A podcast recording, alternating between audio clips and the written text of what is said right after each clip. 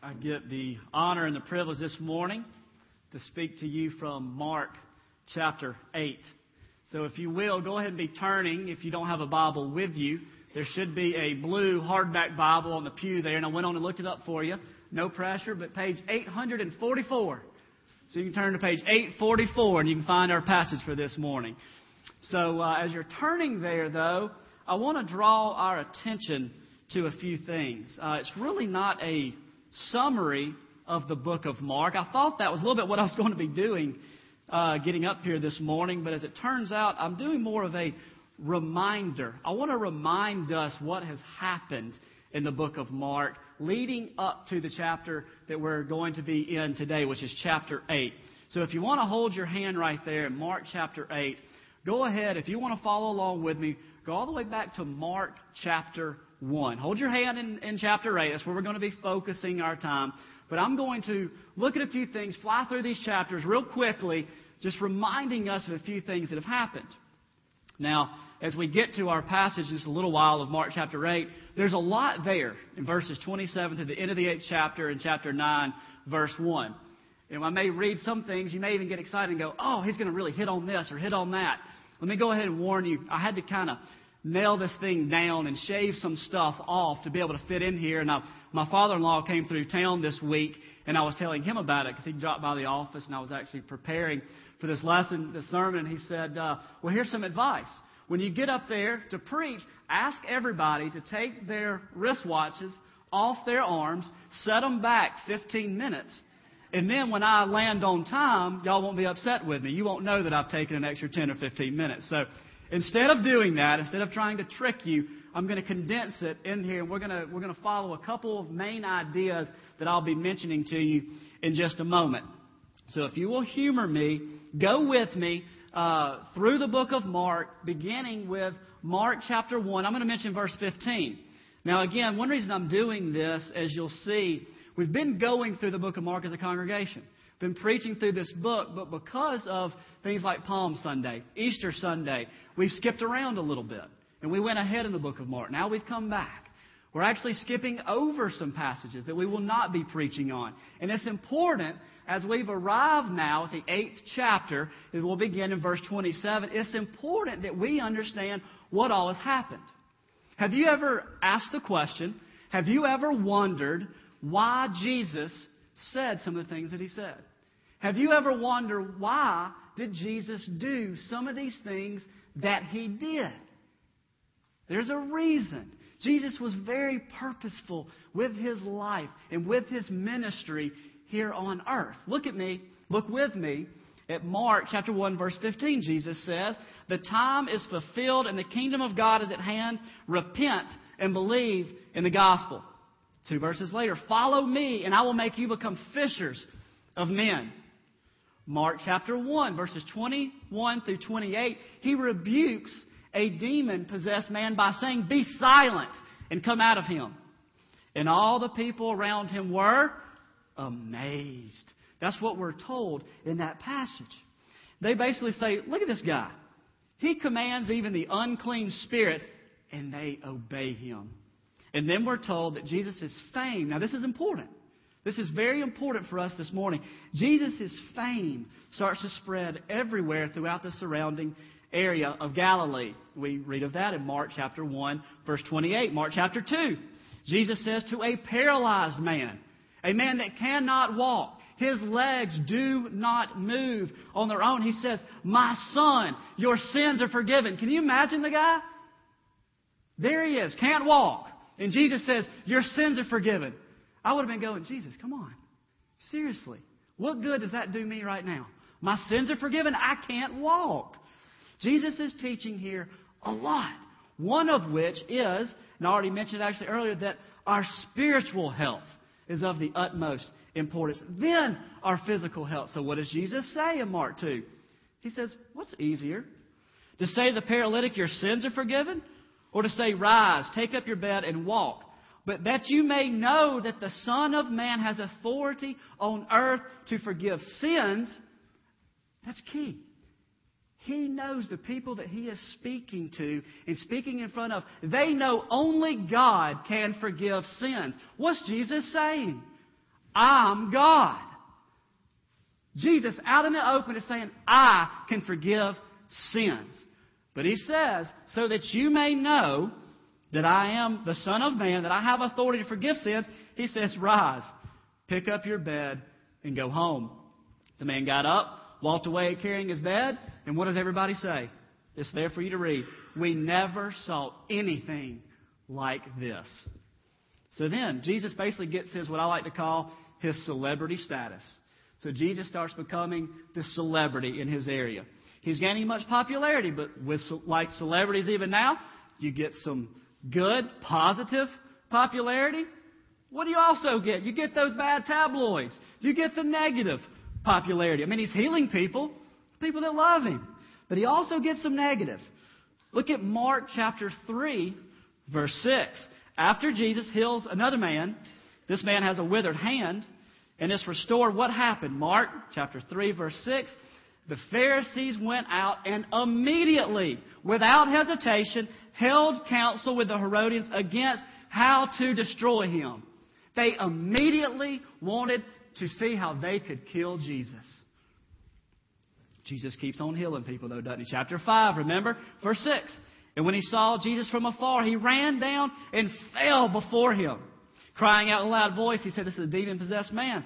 He says, What have you to do with me, Jesus, the Son of the Most High God? Isn't it interesting? Isn't it interesting that over and over that the demons, they know who Jesus is.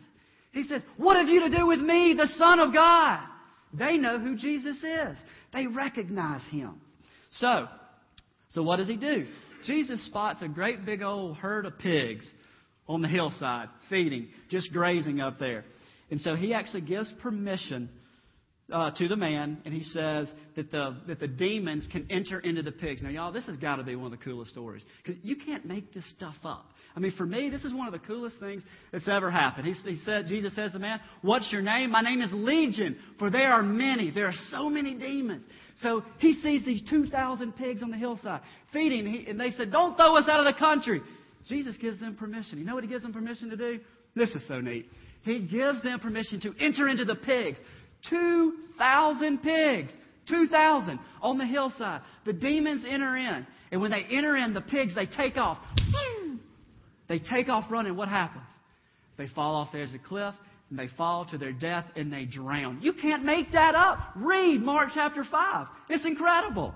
It's there for us. So then, just later in the same chapter, he raises a 12 year old girl from the dead. And of course, all are overcome with what? With amazement at what they have seen.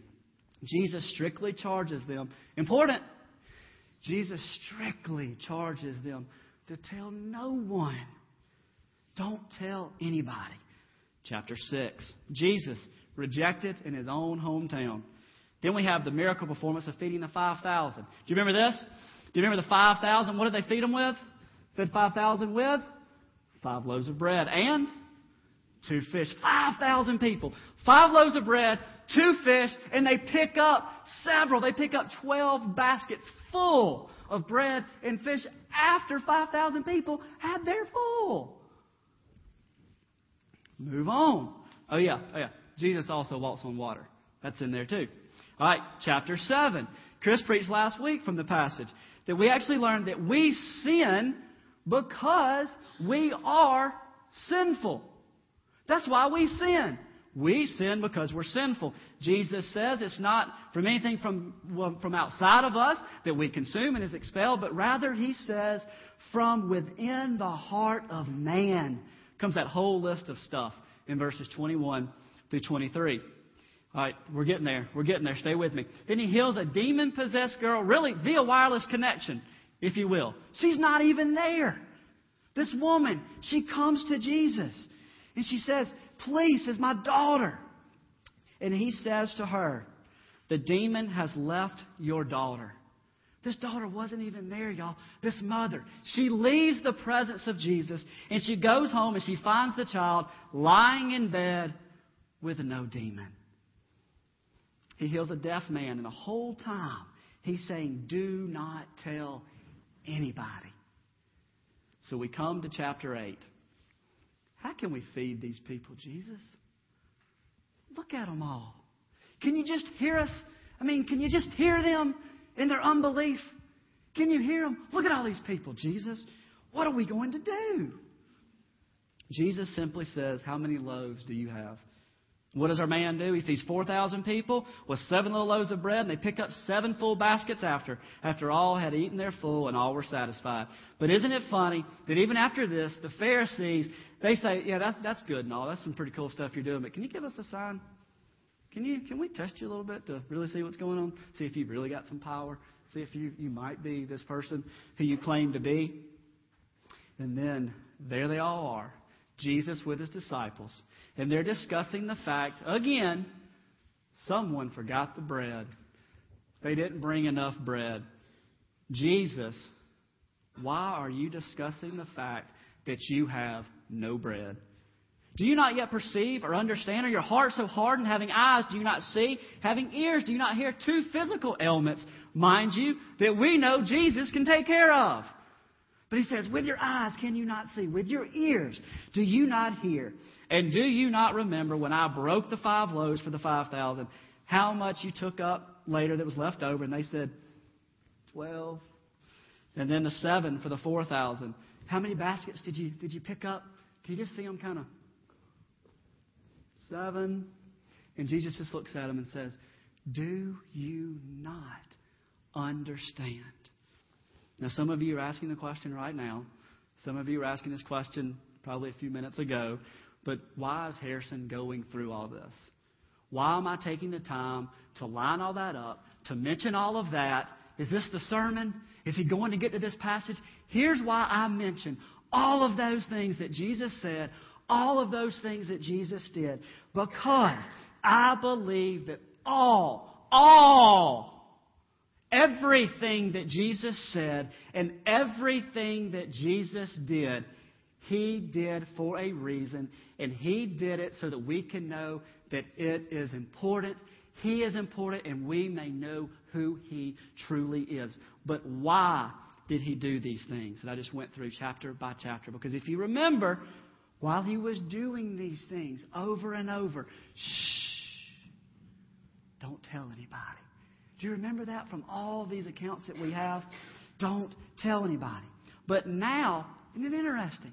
Now, here they are in the pages of Scripture, recorded for all the world to see. Do you ever ask yourself why? Why did Jesus over and over say, Don't tell anybody? And now anybody can pick up this book. Anybody can pick up the Word of God and it's for the whole world to see. So why did he say, don't tell anybody? And now all of us can come to the pages of Scripture and we can read about it. He did many things, many miracles he performed, and it was not for our amusement, I assure you. But why did he do it? He forbade them to tell no one, and now it's written down for the world to know. Turn with me to John chapter 20. The rustling of your pages tells me you're still awake. Chapter 20 of John. Let me read, verse, starting with verse 27. John 20, starting with verse 27. Listen to this. Then he, then Jesus, said to Thomas, Put your finger here and see my hands. And put your hand, put out your hand, place it in my side do not disbelieve, but believe. And Thomas answered him, My Lord and my God. Jesus said to him, Have you believed because you have seen me? Blessed are those who have not seen and yet have believed. Bingo! Now listen to verse 30. Now Jesus did many other signs in the presence of his disciples, which are not written in this book. But these are written so that you may believe that Jesus is the Christ, the Son of God, and that by believing you may have life in His name.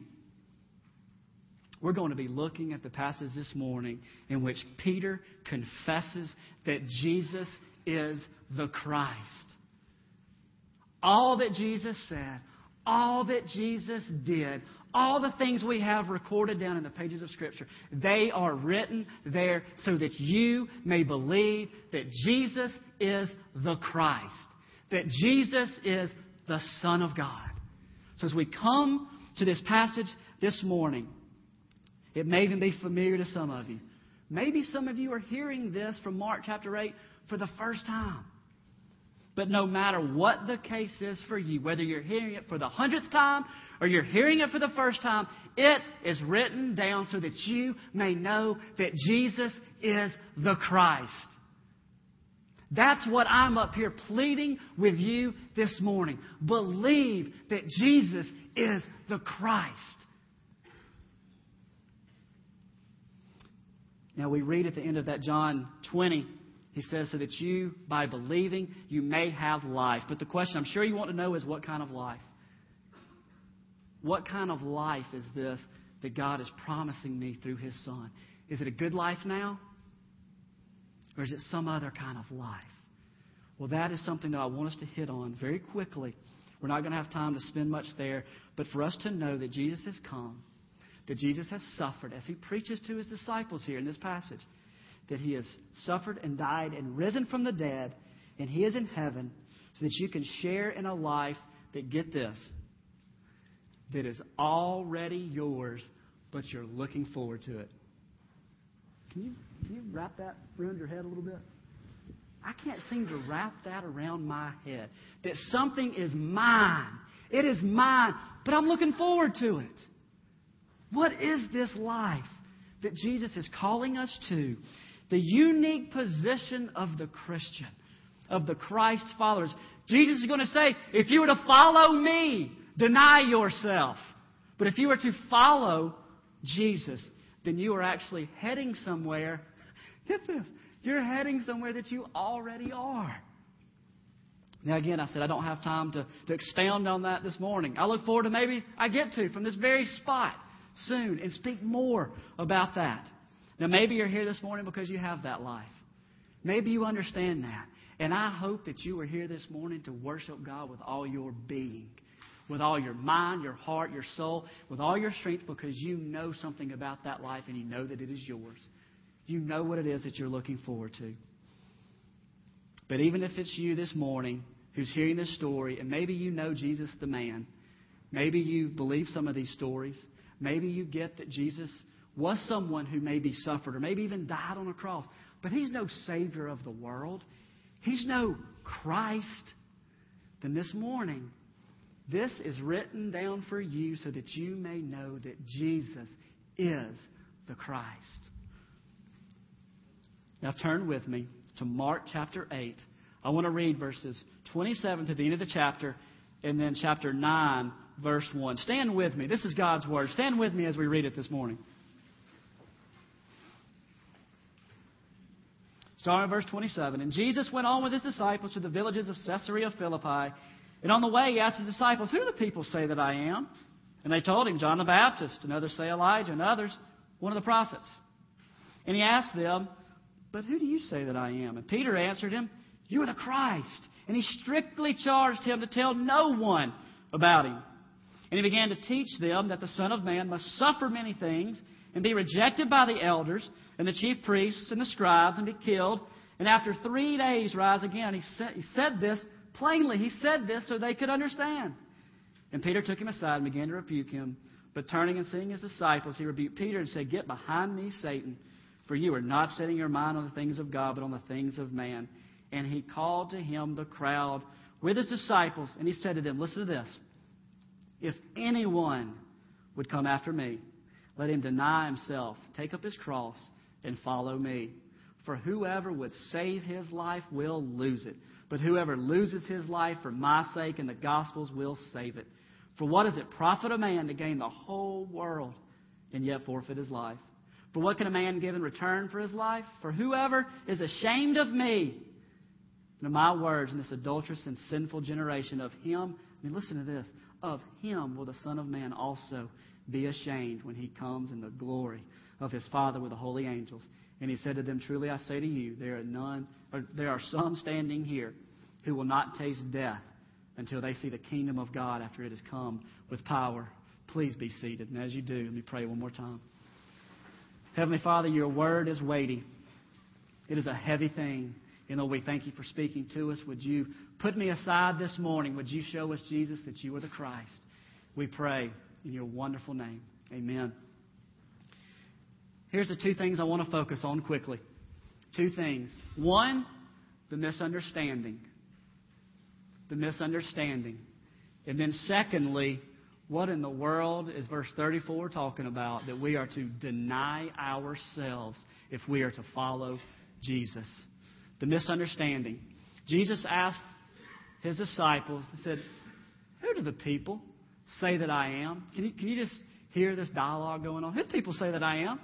Well, the popular opinion in Jesus' day was that everybody had a very high opinion of him.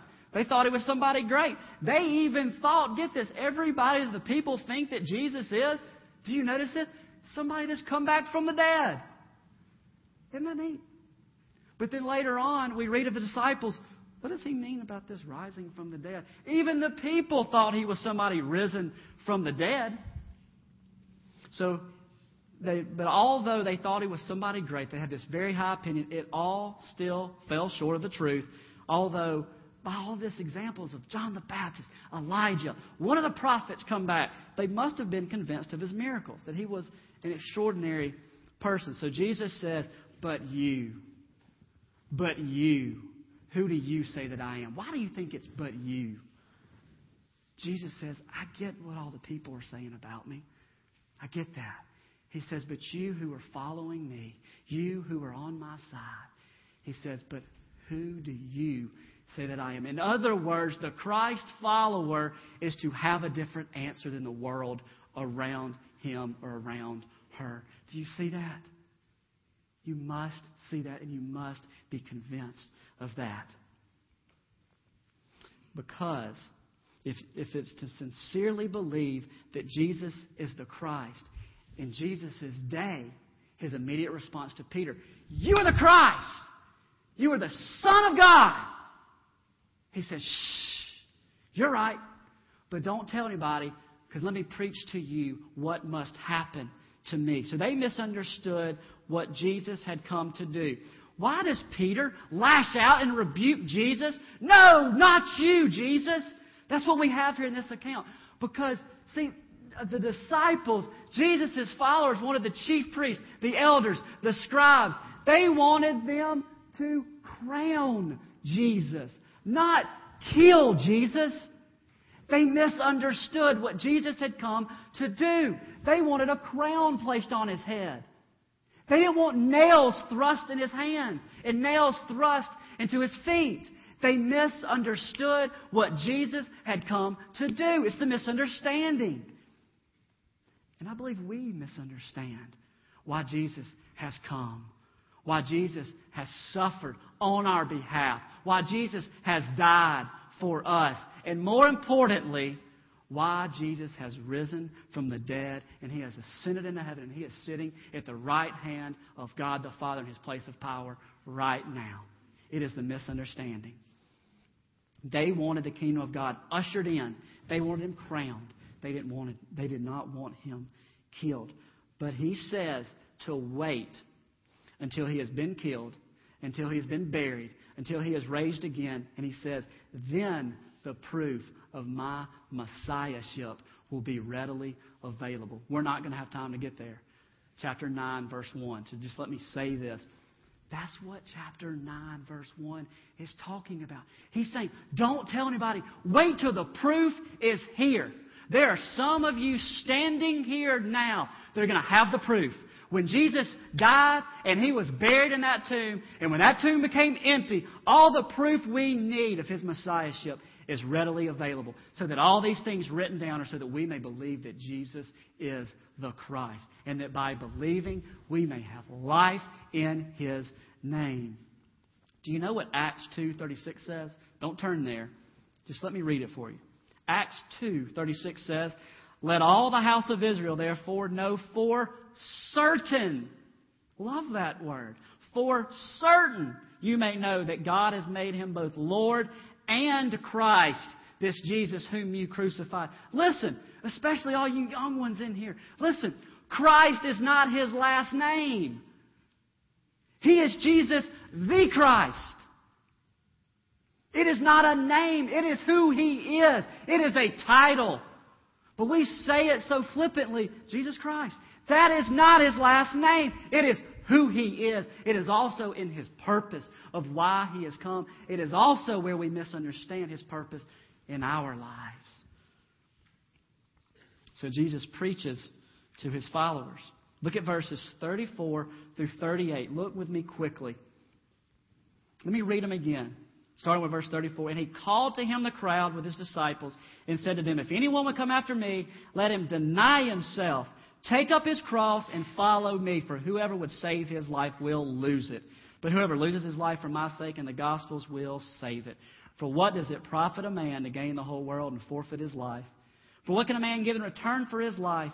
For whoever is ashamed of me and of my words, this adulterous and sinful generation, of him will the Son of Man also be ashamed when he comes in the glory of his Father with the holy angels. You see, the only reason, maybe not the only, but a reason we even get verses 34 through 38. We don't even get those verses if we understand. It is become is because the disciples misunderstood the nature of Jesus' kingdom that we even get verses 34 through 38. It is because you and I misunderstand the nature of God's kingdom in our lives that we have verses 34 through 38. We still want Jesus just to be crowned. We don't want Jesus to be suffered because we know if we are to be Christ like, we must what? Deny ourselves, take up this instrument of persecution, and follow Him. You've often heard me say this, but I mean, if Jesus was an SEC football coach, if this was his, the way he went around recruiting players, hey, you want to be on my team? Pick up an instrument of torture and follow me. At kickoff, there's no players on the field. That's not how you recruit people to follow you. But Jesus is not promising a good life now. We misunderstand the nature of Christ's kingdom.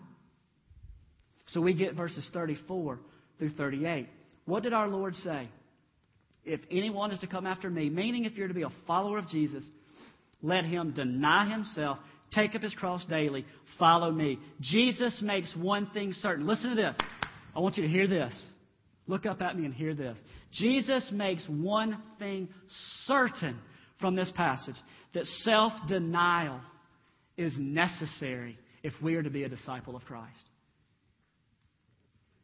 He says it right here. That self denial is of absolute necessity if we are to be a disciple of Christ. Now, salvation undoubtedly is all of grace. Ephesians 2 8 and 9. We read it often here on Sunday mornings. For by grace you have been saved through faith, and it is not your own doing.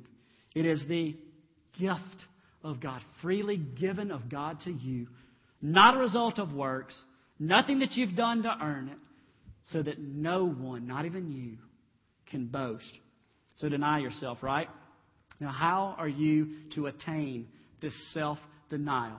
If Jesus says, You have misunderstood the nature of my kingdom, you have misunderstood the purpose in which I came, and he says immediately after this, he says, You must deny yourself if you were to follow me. So, what is this self denial. I wouldn't be a, doing a very good job this morning of proclaiming God's word to you if I just merely stated, deny yourself, and at least didn't attempt to lay out how you do that. If I didn't attempt to say what that means. But here's the beauty of God's word for us this morning Harrison Hatfield doesn't have to create anything.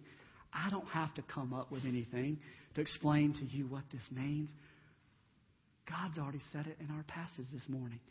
Did you see it? The answer to that question is in verse 33. Verse 33. You are misunderstanding what must take place, Jesus says, because you are not setting your mind on the things of God, but on the things of man. Since the Bible means what it says, we should think this out. How are we to attain the self denial that Jesus says should really be our goal?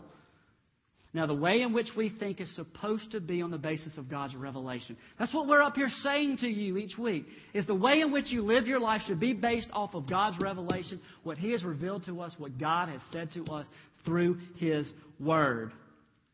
So if I begin to think correctly, my doing starts lining up. But this morning, oh I don't know, last week, yesterday, getting ready this morning, did or does your thinking constrain your doing? Does that make sense? Does your thinking constrain your doing? Keep in mind, verse 33. Now, what do I mean by this? I hope that I mean what Jesus means in verse 33. And then explains to us in verses 34 through 38. Here we go. Example. Why do you think, now this is, this is just me, why do you think the only time that we're air drumming in our car, you know, like really giving it the 80s crosshand, you know, the only time that we're air drumming and beating on the steering wheel and doing that, whoo, the only time we're doing that is when we just got a raise. We're doing that when we got a promotion. We're doing it, we're doing the cross hand when our kid places first at something in school. You're banging that steering wheel when your kid does something on the athletic field. Why do you think that's when we're air drumming? Because these external factors are determining how we feel. The things going on around us are determining how we feel. Now, how about a rock climber? I like this one. I can relate to this one. Not that I'm a big rock climber. But when they're hanging from this cliff fall, I mean, straight down, nothing below them kind of thing. And they're like several hundred feet up in the air, but they seem to keep grabbing onto a new hold. They seem to keep going to the next spot, and they seem to keep going up. And they get back down on the ground, and somebody, you know, if it's some ESPN 8 the Ocho, you know, extreme games thing, they get down there and somebody interviews them. They said, Weren't you scared? He's like, Yeah, man, I'm scared. Yeah. Well, how did they keep going? Because what they were thinking was not determining what they were doing. They knew they must get to the top. They knew what they had to do. They kept getting those grips, getting those holds. They were not basing what they were doing off what they were feeling, off what they were thinking, of the external factors around them, of looking down and nothing but a fall. So Jesus says you're not setting your minds on the things of God. Well, we could exaggerate. I could get up here and I could exaggerate this, deny yourself, and take up your cross all day long. But I don't want to. We're not to coerce any tough times. We're not to create any suffering in our lives. We're not to endure things in order to be what sometimes, unfortunately, can be the message from the church is we're not supposed to create something so that we are more Christian. We're not to go through something, endure something, create something bad or awful or hard in our lives in order to be more Christ like. Now, I know you want something to apply straight to you, straight to your situation. Here it is. Now, it's simple. It's simple probably because I'm saying it, but here it is. I think it's true from God's Word. So listen. We all have souls. We all have souls for which we are accountable to God. But hear this. I want to read this. I want to get this right. I was thinking about this this week, and it hit me. We all have souls for which we are to give an account to God. It is an awful fault, though, isn't it? When we consider how little attention we give to anything except this world. Do I need to read that again? I don't think I do. I think you heard it. Isn't it an awful thought that we go through our weeks and how little attention we give to anything except the things in this world? So, therefore, I'm only beating on my steering wheel and air drumming when something good happens when I get a promotion, when my kid does well. It's awful to think about, but I think it's often true. Any of us in this room can have our souls lost. You cannot save it. Christ alone can do that. But he knew that he had to be murdered. He knew that he had to rise from the dead so that you and I could have a shot at it so that we could have a chance at that life which He promises us. But you can murder your soul. Listen to this. But you can murder your soul by clinging and cleaving to the things of this world. Let that sink in. Listen to that. Take heed to Jesus this morning.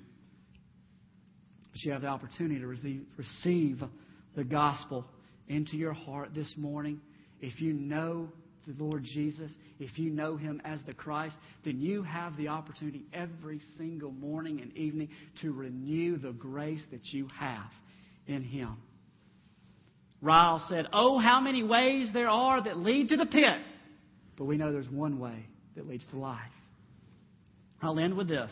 The whole world cannot make up to you the loss of your soul. This is that verses 34 through 38. The world cannot make up to you the loss of your soul. To acquire all the possessions, all the treasures in this life, all the treasures this world contains, would not offset for eternal ruin. Hear that. If you had everything in this life, and let me tell you something. It might be great, it might feel good, but at best, it's a few years. At best, you enjoy that a few years. But I'm here to tell you, it will not, under any circumstance, offset eternal ruin. Remember this when you're tempted. Remember this. Oh, remember this when the world seems so great and the world seems so bright. Remember this in your time of pain. Remember this in your hour of persecution. And call to mind, last thing I'm going to say, Call to mind the question of our Lord this morning What does it profit a man to gain the whole world, yet forfeit his life? Pray with me. Heavenly Father, we give you praise this morning, Lord Jesus, for the work that you have done on the cross on our behalf. Lord, would you draw us closer and closer to you every single day? We thank you for your word. We thank you for your message. Lord, if anything I've said this morning is contrary to your word, I pray that you would strike it from the record. Lord, let us hear your grace, your mercy, your love to us, your children. We pray. Amen.